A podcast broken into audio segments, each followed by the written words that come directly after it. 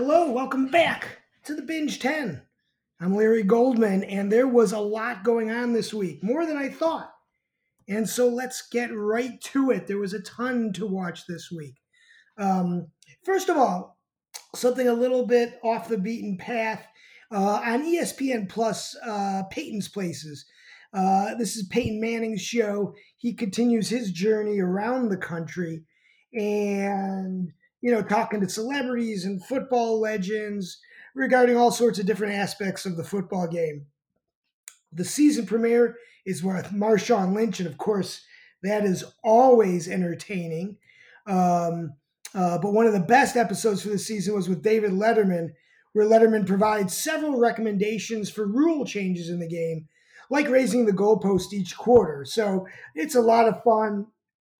Peyton Manning is still a great personality. He's self deprecating and plays on each guest's sense of humor and their own style. I recommend Peyton's Places.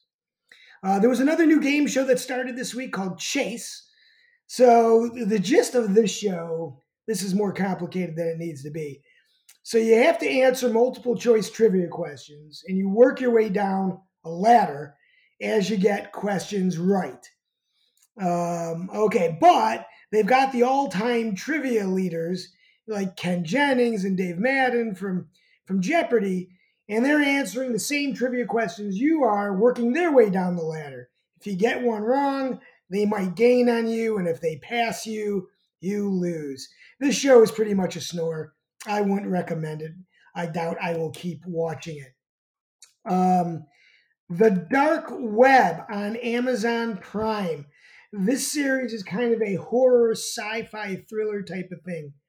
The plot on this one is that a computer programmer is sending uh, stories, you know, like kind of, uh, y- you know, uh, amateur, uh, you know, creative, you know, uh, stories to her high school friends. Uh, but within the stories are clues to what's going on with her and where she is because she disappeared like six months ago. So within each episode, there is a sub story that works more like an anthology as they kind of go through the story that was sent. So it, it sounds complicated, actually very good. It's kind of a two for one thing uh, on plot. Dark Web is really, really interesting, though the ending isn't really good. Um, if there's a season two, though, I'm watching it for sure. I recommend Dark Web. Um, uh, everyone is doing great. So on Hulu, this series is about a couple of guys who used to be uh, kind of on a Twilight type of vampire TV show.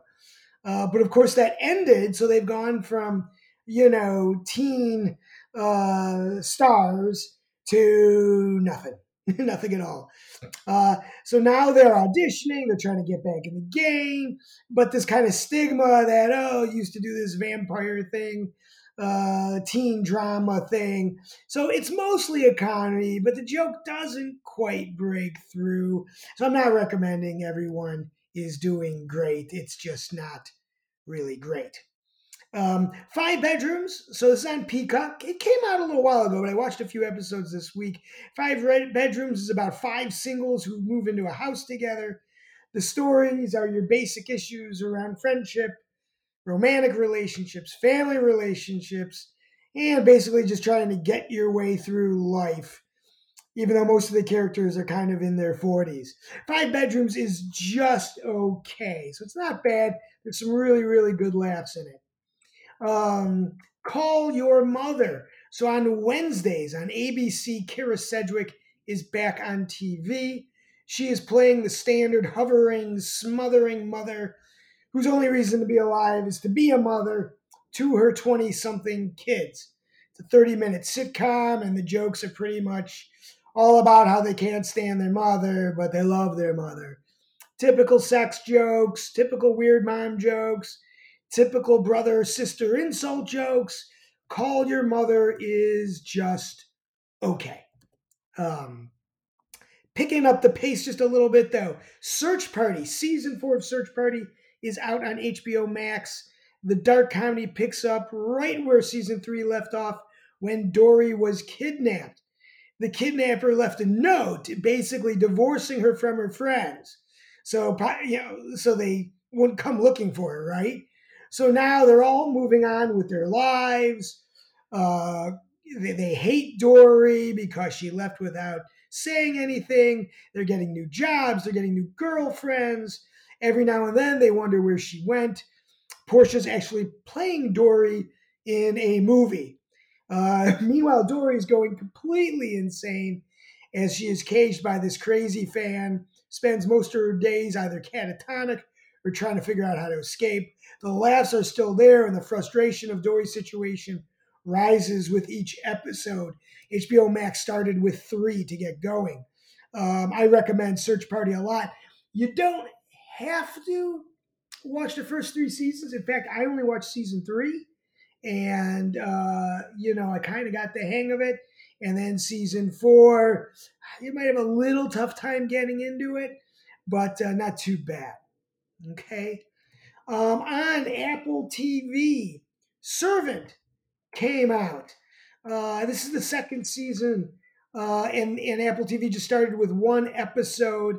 This show is created by, I think he writes and directs a couple of the shows uh, by M. Night, uh, you know, from uh, uh, you know, from all the good stuff like Signs and I See Dead People and all those good things. Um, it takes off right where it left off on first season with Jericho being kidnapped. And if you know what the show is about, you know, kidnaps in quotes. Um, they're feverishly searching for signs of Leanne, the uh, the nanny, and the coach she belonged to. Um, Sean and his wife are trying to figure out how to get their kid back. Lies are accumulating. Deception is masking truth. And Dorothy is absolutely insane. One thing I was surprised at in, as the show gets going is Sean is kind of on board now with it that kid was his.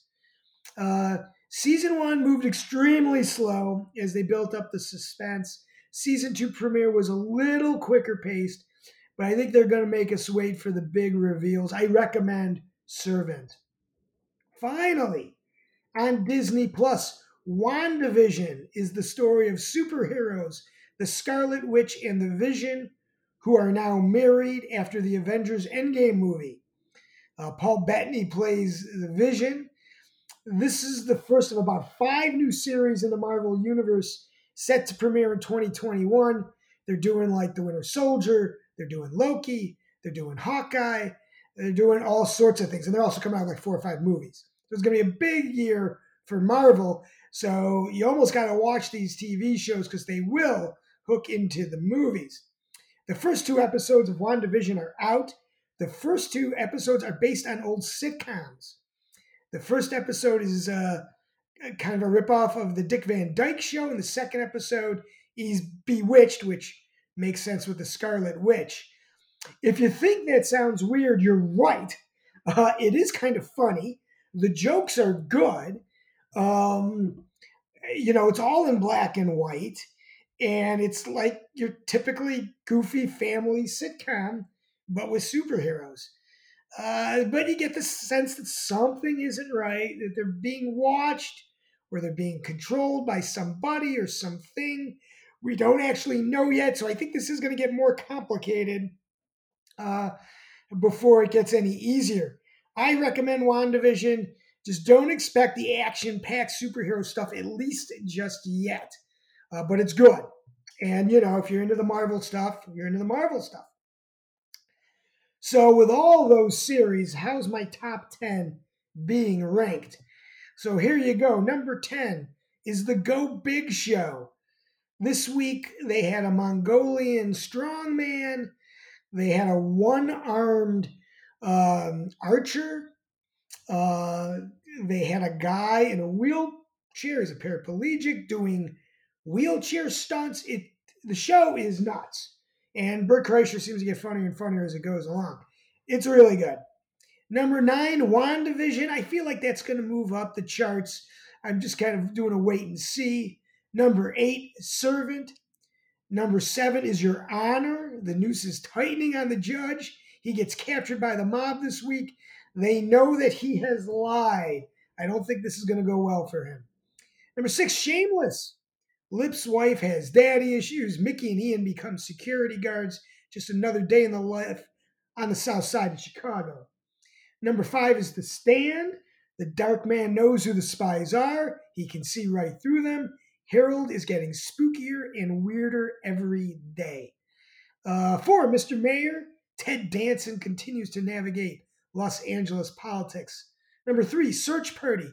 Number two, 30 coins. This show is just plain spooky. Last episode was about a mirror that doesn't necessarily reflect images. Really weird, spooky stuff.